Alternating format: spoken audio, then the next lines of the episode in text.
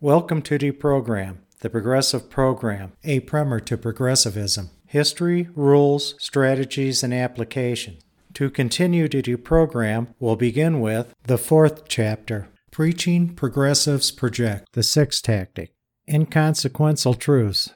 The truth is inconsequential to progressives.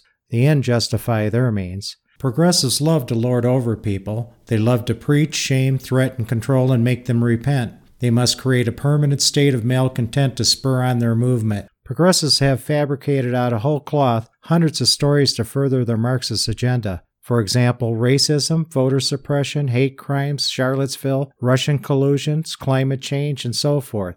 They use these fabricated stories to accuse anyone that doesn't adhere to their ideology of the behavior that they themselves are committing. They use this projected behavior to demean and indict free markets, free societies, and conservatives. Anyone challenging their lies is branded a racist and or a liar. They use a Rules for Radicals technique known as repeat the lie until the lie is perceived to be the truth. Even after these stories have been debunked, progressives continue to run their narratives. Like children, progressives project their behavior on conservatives. Truth is irrelevant. When progressives display anti-Semitism, they claim conservatives are anti-Semitic, racist, and anti-Muslim to boot. When Fox News shows nightly hilarious videos of C N N and M S N B C parroting coordinated scripted talking points acquired from Media Matters, Jeff Zucker accuses Fox of following scripts. Notorious for reporting fake news, C N N's Brian Stelter is hosting a fake news special. When Mueller's report exonerated Trump, proving Fox News right and progressive networks wrong, Trevor Noah at The Daily Show accused Fox News of being liars, propagandists, and conspiracy theorists. The progressives have been using illegal immigrants for the past forty years to win elections, turn red states blue, promote socialism in a one-world order. When Trump suggested shipping the illegal immigrants that the progressives were promoting to their sanctuary cities, the progressives claimed that he was the one using illegals. It's becoming increasingly apparent there's a two-tier justice system. The real criminals in the Russian probe, Hillary, the D N C, D O J, and F B I, are getting off scot-free, while anyone associated with Trump is hunted down and arrested. The progressives, however, claim it's a two-tier system because Manafort will only spend the rest of his life in prison instead of getting the chair for the crime of associating with Trump. Below are just a few examples that expose progressive tactics and the behavior they project on conservatives. George Bernard Shaw said, "Beware of false knowledge. It is more dangerous than ignorance." Jonathan Swift said, "A lie can travel halfway around the world while the truth is putting on its shoes." Let's start with the progressives' favorite accusation that they love to project to suppress debate, racism. Conservatives should apply Alinsky's tactic, make the enemy live up to its own book of rules, to progressives.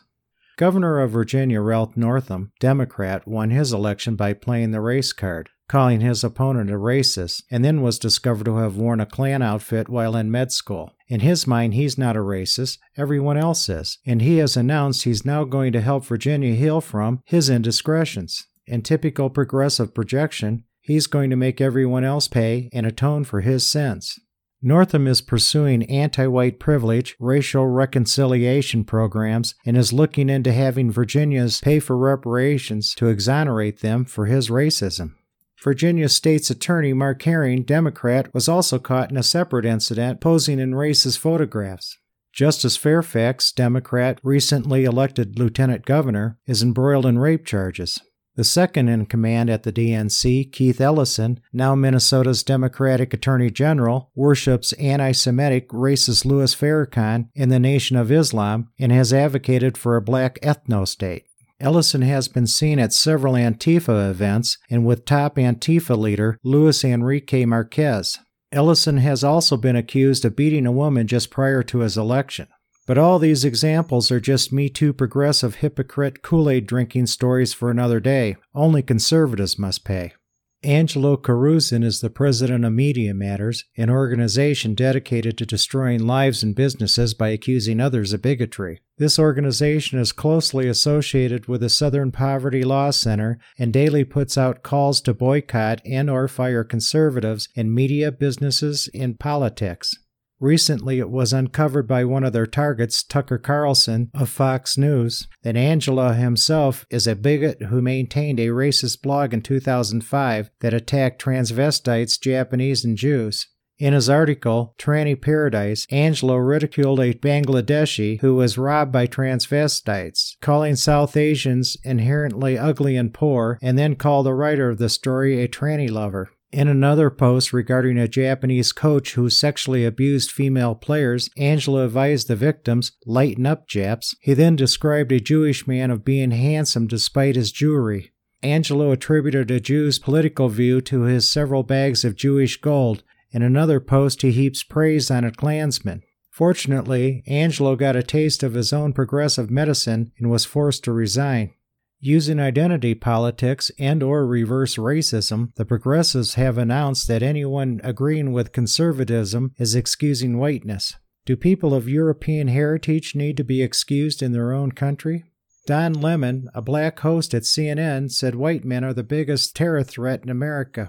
Professor Weinstein of Evergreen College in Washington State was ordered by a left-wing mob to leave campus because he was white. When he refused, progressives rioted. Eventually, he was forced to resign.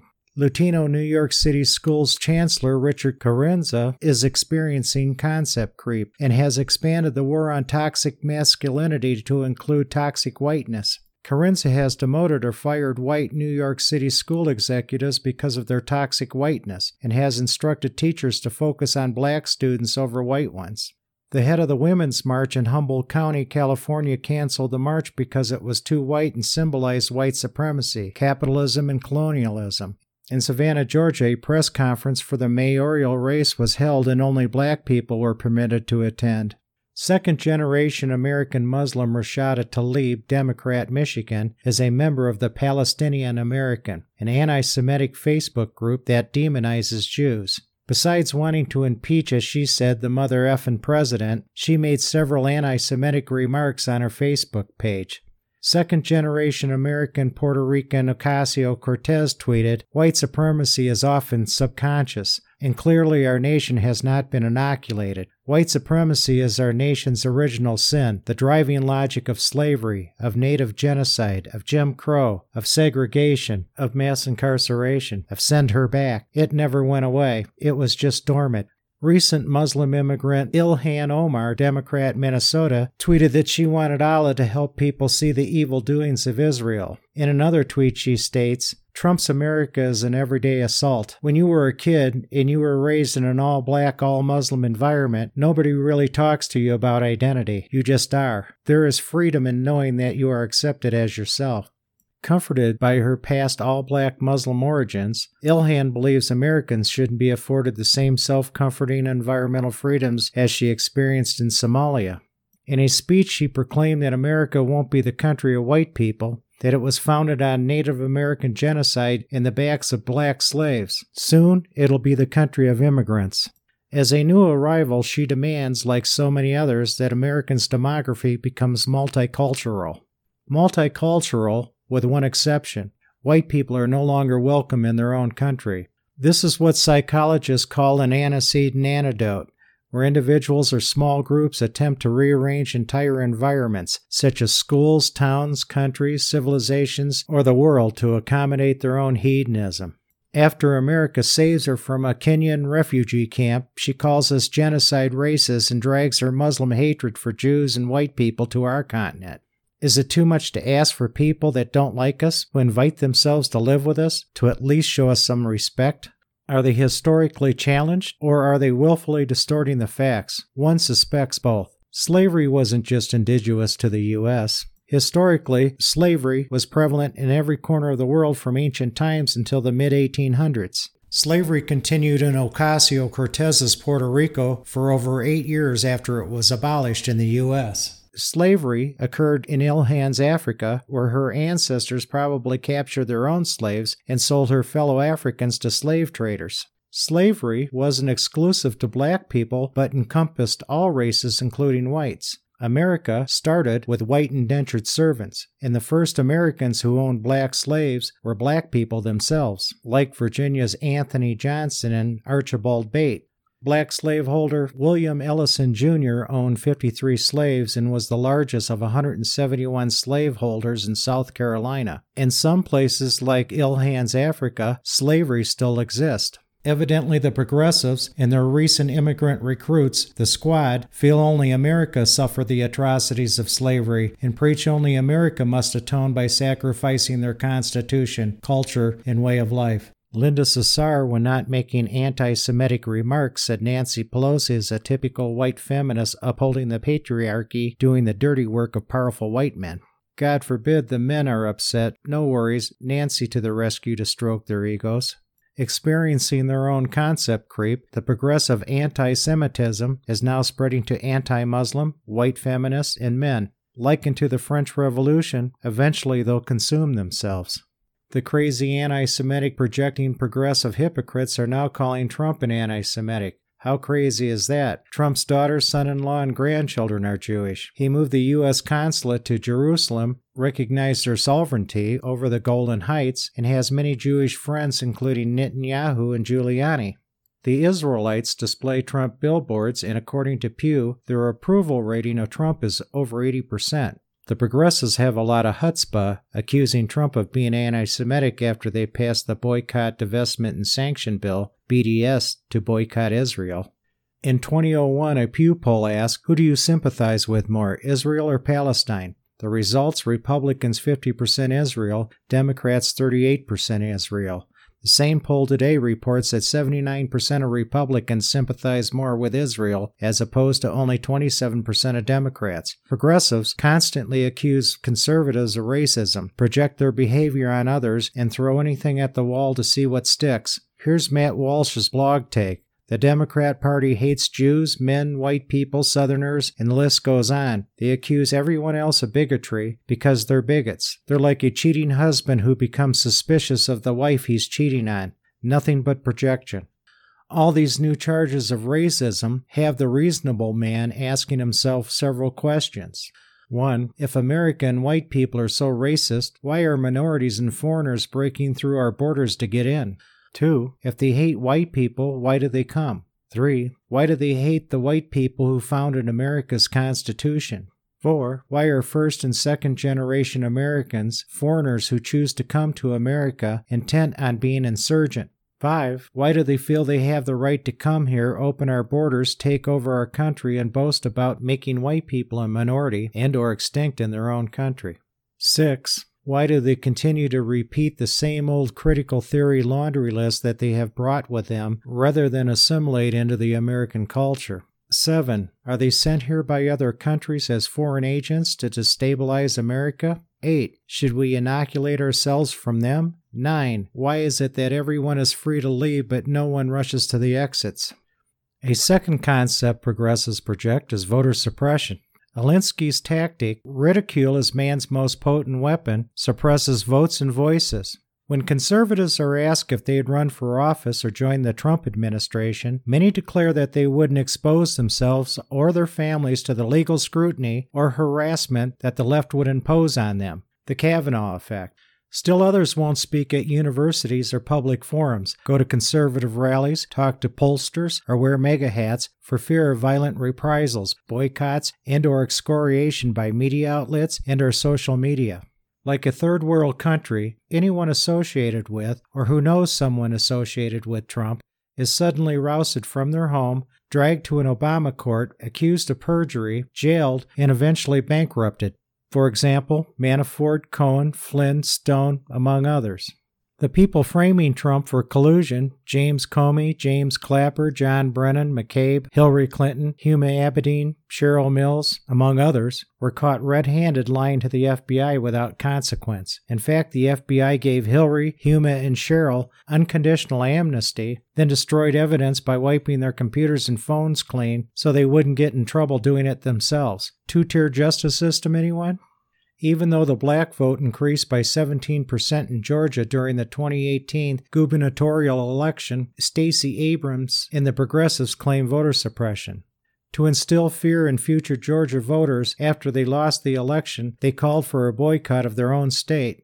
Although many states implemented voter I D laws to protect against voter fraud, minority voting increased by eleven percent nationally during the twenty eighteen midterms.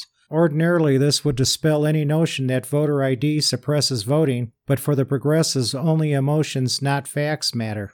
Georgia legislators who voted to stop late-term abortions are also experiencing concept rape. Evidently, late-term abortions are now protected under the progressive agenda. Actors are threatening a boycott, refusing movie production in the state unless legislators reverse their late-term abortion decisions. Progressives wrote the book on voter suppression. The Russian collusion impeach Trump movement is designed to suppress over sixty-three million votes. Progressives are desperate to equate mega hats with Klan hoods to prevent freedom of thought and expression, and to instill fear into conservative voters. It's a threefer: political correctness, repressive tolerance, and concept creep, all rolled into one. Wearing an Obama t-shirt is cool, but wearing a mega hat is justification for vigilante justice, like the thirteen-year-old Covington Catholic kids experienced at the March of Life event. We even have examples of voter suppression in Major League Baseball. Liberal sports writers continue refusing to vote Curt Schilling, one of the greatest baseball pitchers of our times, into the Hall of Fame because he's a conservative. Progressives haven't moved far from their days of Robert Byrd, the Ku Klux Klan, or Jim Crow roots. They just switched hoods and their target's identity. A third example of the progressives' projection is the Covington kids. After it was exposed that the black Hebrew Israelites antagonized the Covington kids with repulsive name-calling, and after it was exposed that the Native American who confronted them was not defusing the situation, told them to go back to Europe, invaded the kids' space, had a history of alcoholism and antagonism, previously escaped prison, and wasn't a Vietnam vet, the media did what it always does: cover for the progressives, made heroes out of the liars, and ran with a white privilege narrative. The media has ignored or distorted the violent Antifa free speech shutdowns at Berkeley, Trump rallies, Ferguson, and across the country. Anything other than the progressives' agenda carries an Orwellian stigma of racism, fascism, and white privilege. Progressives' win-win strategy are endless but familiar. The opposition's freedom of expression will be silenced, or they will suffer a beatdown. Still, progressives insist that they aren't the fascist monsters, and a fascist monster is anyone who doesn't adhere to their ideology. A fourth progressive projection is hate crime. Hate crimes is where political correctness and identity politics run amok. Progressives are fighting ghosts, tilting at windmills, fantasizing, romanticizing a diminishing evil, or evil where there is none. No matter how accelerated the progress has been in race relationships during the last one hundred fifty years, attention-seeking, self-indulgent phonies still shout racist where it doesn't exist. There is hardly a city in America with a population over one hundred fifty thousand where a minority isn't the mayor, police chief, or running for the school board. Yet they yell white oppression. Garnering attention, pretend revolutionaries dress up in Marxist garb, clutch bullhorns, and parade in the streets yelling, "Don't choose the side of the oppressor." Demanding rights without responsibility, their only complaint is that daddy is no longer taking care of them, and now they want the government to. Promoting hate crimes fulfills Alinsky's tactic: if you push a negative hard and deep enough, it will break through into its counterside. The media continues to report that hate crimes are on the rise, citing alleged hate crimes to prove their narrative. The truth is, they lie. Hate crimes are decreasing. For instance, in California, with a diverse population of forty million people, only sixty-five hate crimes were committed in twenty seventeen, zero point zero zero zero zero zero one six of one percent. Whereas eighty-seven were committed in nineteen sixty-six, zero point zero zero zero zero zero two one of one percent. This hardly constitutes an epidemic. The truth, however, will not be tolerated. The progressives howl, and their counterparts in the media publish their yellow journalism. Wilford Riley, a black author of the book Hate Crime Hoax, about how the left is selling a fake race war, found virtually all the high-profile hate crimes reported during the past two to three years have been hoaxes. For example, East Michigan, Air Force Academy, Burnt Black Church, Tawana Brawley, Kenyon College, Covington Catholic, and Jesse Smollett, to name a few. The media also falsely reported stories on Duke lacrosse, Richard Jewell, Ferguson, Kavanaugh, Cambridge Police, Rolling Stones, U V A, Freddie Gray, Eric Gardner, Russian collusion, BuzzFeed's anti-Trump reports, and on and on. In twenty seventeen, a black man was charged for falsifying a racist graffiti incident at Michigan's campus. In twenty eighteen, a black woman in New York made up a hateful Trump note story after vandalizing her own car. Riley says the demand for bigots in America greatly exceeds the supply, and the grievance industry is well-funded. Black Lives Matter has over four hundred sixty thousand social media fans. The self-serving, self-appointed progressive organization overseeing hate groups, the Southern Poverty Law Center, has an active investment endowment of four hundred thirty-two million dollars and takes in fifty-eight to ninety-six million dollars annually. J P. Morgan gave five hundred thousand dollars, and George Soros and Apple each gave one million dollars to this organization. Race baiting is a win-win for the progressive ruling class. They're aware that it divides and destroys our nation and are happy to help. Not for good, but for power. Either way, they gain power and advance their Marxist agenda by weakening or overthrowing our government. Conservatives can't grasp the progressive deconstruction reasoning of our constitutional system, which is why they can't defend against it. Progressives don't want power to change our culture. They want to completely change our demography and wipe our culture from existence. If America is so racist, so oppressive, as the left suggests, why are so many people of color breaking down our doors to come here? If America is so racist and oppressive, why are the leftist organizations like the A C L U advocating for the massive infiltration of people of color? Their agenda can only be explained by the fact that they want to dilute America so they can take down our Western civilization. A fifth tactic progressives use to control is social justice. Saul Alinsky's rule, the major premise for tactics, is the development of operations that will maintain a constant pressure upon the opposition, keeps the progressive base ginned up.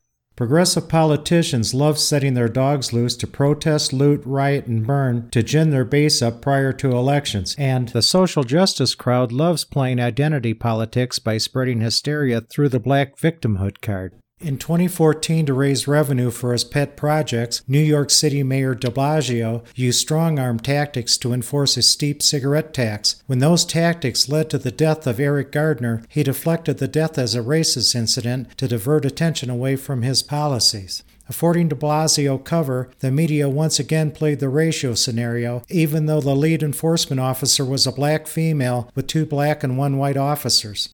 Also in twenty fourteen, Ferguson's hands up, don't shoot was a made-up myth. Michael Brown was shot and killed after he robbed and pummeled a store owner, then later rushed and tried to strip the gun from Officer Wilson. After months of investigation, Loretta Lynch and her D O J finally had to acquit Officer Wilson. The acquittal didn't matter. The progressive D O J and media continued to ruin Officer Wilson's life using the myth to employ their vigilante Jim Crow justice. They let their progressive mobs burn down the town to gin up their base before the midterm election and instill fear in anyone who opposed them. To no avail, some business owners hoping to prevent their businesses from being looted and burnt try to show solidarity by displaying Black Lives Matter signs. After making their customary racial accusations, they packed the Ferguson Police Department with minorities, then left town.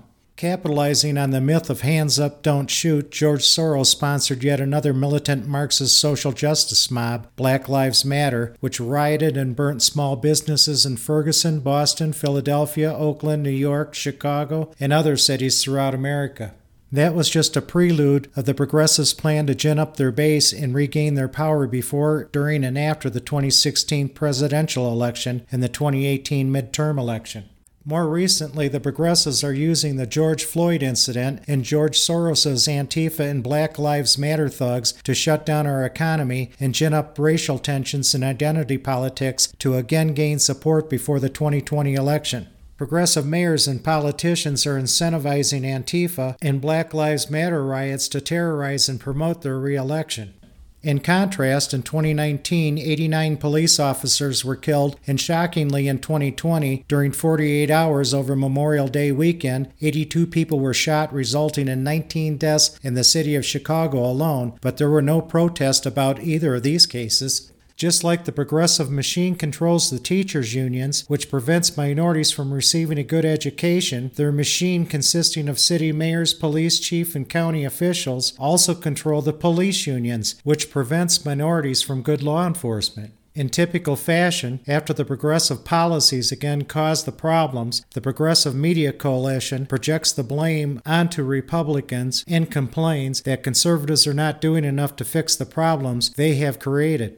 A few rarely mentioned studies shed an interesting light on the notion of racial injustice. A twenty fourteen through twenty fifteen Rutgers University study discovered that black officers were as likely or more likely than white officers to shoot black minorities. In Philadelphia, Obama's Justice Department found that black officers were far more likely to shoot black minorities than white officers. In a twenty eighteen study by the Journal of Trauma and Acute Surgery, after reviewing one point oh four million calls for service over two years in three states, researchers found only eight hundred ninety-three incidences of force, or zero point zero eight six percent of one percent, one in one thousand one hundred sixty-seven of the calls. The study does not indicate whether the force used in these relatively few instances were justified or not. According to a twenty twenty Wall Street Journal report, from twenty seventeen to twenty twenty, the average number of white-on-black crimes committed each year were three hundred seventy-five, twenty-six point seven percent, while the average number of black-on-white crimes committed each year were nine hundred eighty-one, seventy-two point three percent.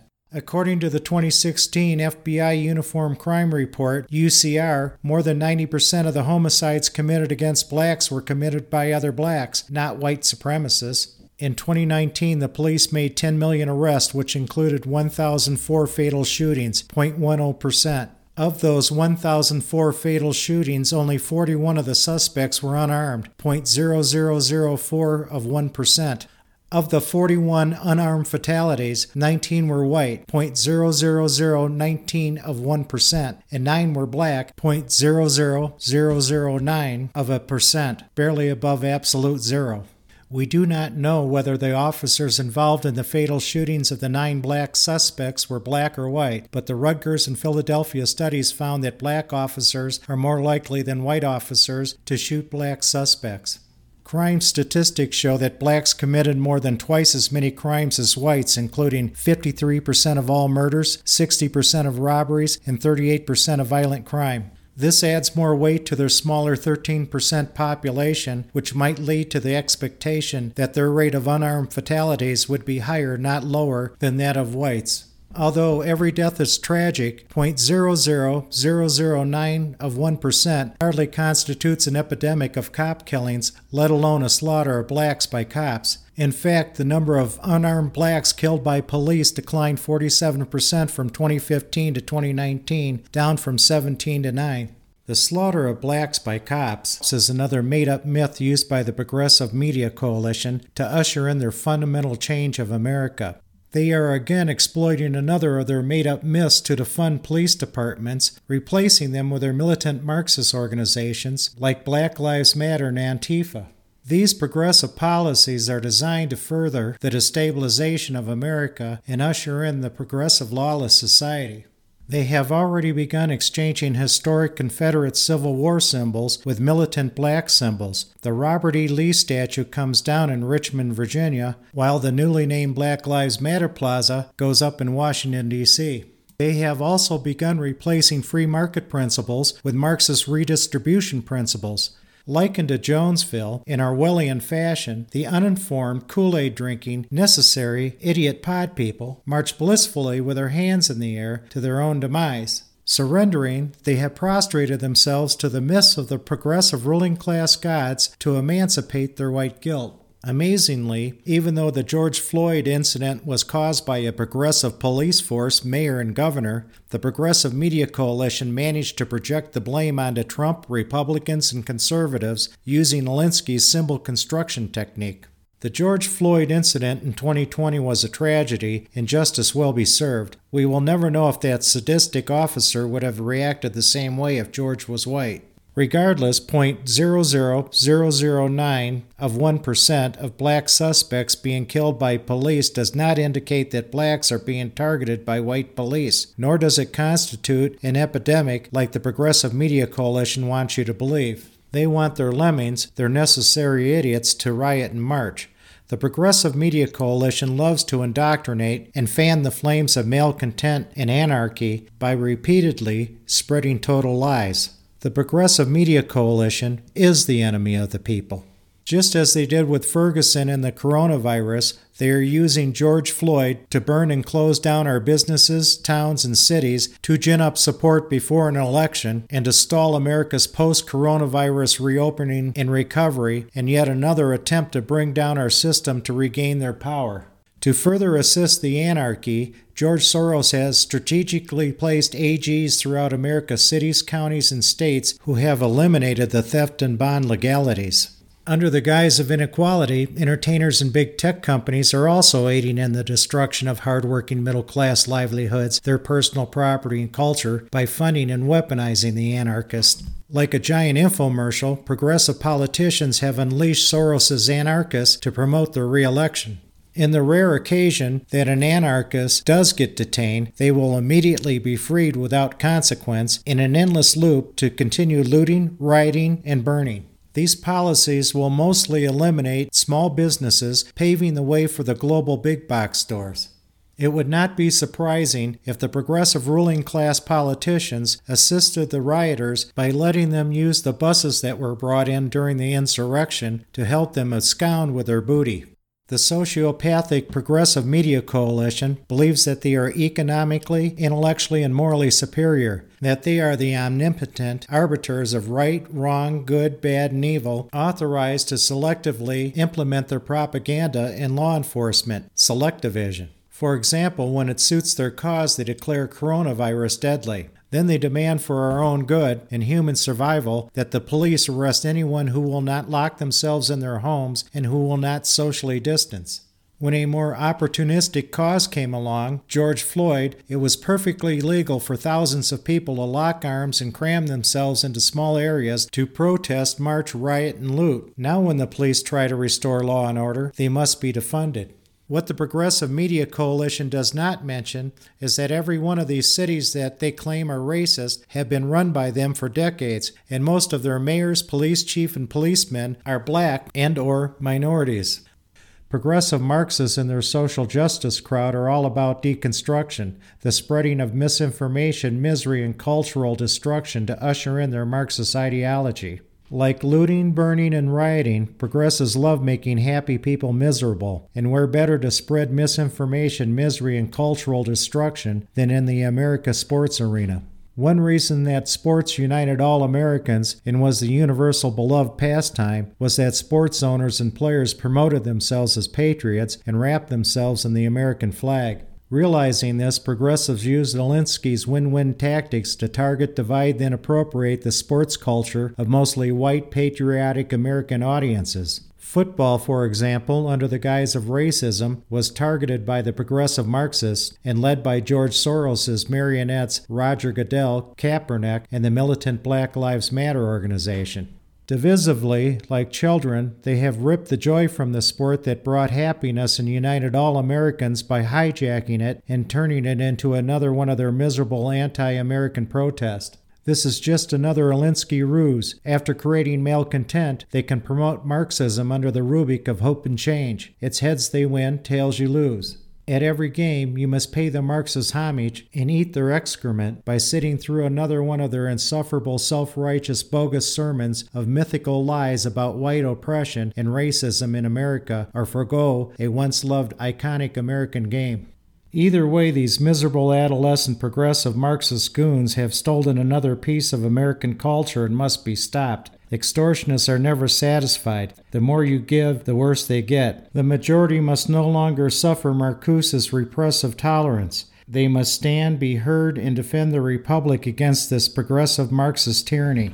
We must reverse the despotism they instill, stand fast, unite, and boycott the Marxist propaganda they propagate. The progressive Marxist goon must be made aware that we will no longer let them denigrate us or rob us of our dignity, values, and heritage, and that the tyranny and the devastation they inflict on people who speak out against them will no longer be tolerated. Most of these cowards are a disbanded group that know they cannot be individually targeted and hide their treachery behind social media in their mother's basement. This Middle Eastern terrorist tactic allows them to feel secure while they terrorize and destroy the lives of people that do not adhere to their self-serving ideology. Therefore, we must target and take down their leaders who fund and encourage their treacherous behavior. Politicians, corporations, entertainers, sports figures, and individuals funding these thugs who extort individuals and businesses for profit and political gain are as equally culpable under the RICO Act as the thugs extorting the individuals and businesses. The N F L and their players who back this tyranny must get a taste of their own medicine. They must be driven from the field, ostracized, and permanently ruined both socially and financially, as they have done to so many who have stood against their totalitarianism. They have already wrecked the game. We must also boycott any industries that support the suppression of conservative free speech or support radical Marxist organizations that defile our country. For example, Bank of America, PepsiCo, Walmart, Apple, and Comcast have given millions of dollars to weaponize the militant Marxist Black Lives Matters organization. Their support allows these militant organizations to continue to riot, loot, burn, destroy, assault, and terrorize hardworking American taxpayers and entrepreneurs. Industries and individuals supporting these anti-American global progressive Marxist anarchists are either oppressive despotic terrorists themselves or are necessary idiots. Let us use another progressive incident, Charlottesville, to recap the entire classic progressive playbook. Terry McAuliffe, former Virginia governor and Clinton bagman, went to court to prevent Charlottesville protest in twenty seventeen. Demonstrators opposed his Orwellian policies of eradicating historic symbols of the Civil War and U S Confederate heritage. The demonstrators were composed of forty percent white nationalists and sixty percent locals, historians, and Confederate heritage supporters. When McAuliffe was denied his injunction, he recruited George Soros's militant Antifa group. This organization is well known for their violent, destructive tactics of burning, beating, and shutting down any events that run contrary to the progressive ideology. Much like Soros's progressive Black Lives Matter group, Antifa members have beaten people and destroyed property in Berkeley, Portland, Philadelphia, and other places throughout our country. It did not take a genius to figure out what was going to happen when Antifa arrived in Charlottesville to disrupt what the organizers promised would be a peacefully planned demonstration. McAuliffe's plan went off without a hitch. Despite Antifa's violent history, the media played it beautifully, associating Trump with the white nationalists, then blaming the ensuing riots on them. They start with deconstruction. Every thought or writing from the past must be destroyed to propagate the Marxist agenda, in this case eradicating the historic symbols of the Civil War and Confederate heritage. Next, they use identity politics, multiculturalism, and diversity to display fictitious struggles between the victimizer and the victim, the oppressor and the oppressed, to gain moral authority over the demonstrators. They associated all anti-Marxist demonstrators with white nationalists to identify the groups, then divided them against each other. They used critical theory to criticize and destroy the status quo, social rules, and norms, to render society meaningless and unworkable, paving the way for the Cultural Revolution. They used political correctness, racist, and Alinsky tactics to shame the demonstrators into obedience, forcing them to adhere to the policies and principles of the Progressive Party and to the party line. Using repressive tolerance, they shut down debate and dissenting voices to silence their opposition. Only they have a right to an opinion, because yours is oppressive. Politically correct ideas can only come from progressive Marxists, and all incorrect ideas must be put out of their misery. They used concept creep, recruiting the media, Hollywood, schools, and other institutions to advance their agenda and question the protesters' legitimacy. Historic symbols, books, and thoughts from the past are now targeted and must be destroyed. Everything except the progressive Marxist agenda is racist, white privilege, and oppressive. Only Marxist ideologies will be tolerated. They use racist as a symbol construction to convey their ideas, beliefs, and to strengthen their unity. They use the Antifa organization and all of its resources as the structure with which to operate. Once they unite behind a common symbol, racist, they find a common enemy to unite against, white nationalist. This heightens their awareness to the similarities its members share, as well as what differentiates them from that outside of their organization. Finally, they use direct action, the Progressive Party, the media, Antifa, to block, disrupt, and shut down the demonstrators' free speech and right of expression. The use of conflict allows the goal of the group to be clearly defined. With an established external antagonist, white nationalist, the community goal is to defeat the enemy. The price of a successful attack was the destruction of American symbolic statues in Civil War history, and the constructive alternative was the Marxist ideology, turning Virginia blue. They used Alinsky's strategy, the ends justify the means, to recruit George Soros's Antifa thugs to destabilize and shut down any point of view that was not aligned with their Marxist ideology. They attacked and undermined our culture, history, constitution, founders, European heritage, and citizens. Adhering to the Alinsky philosophy, they did not worry about the methodology. They did what they had to do to win.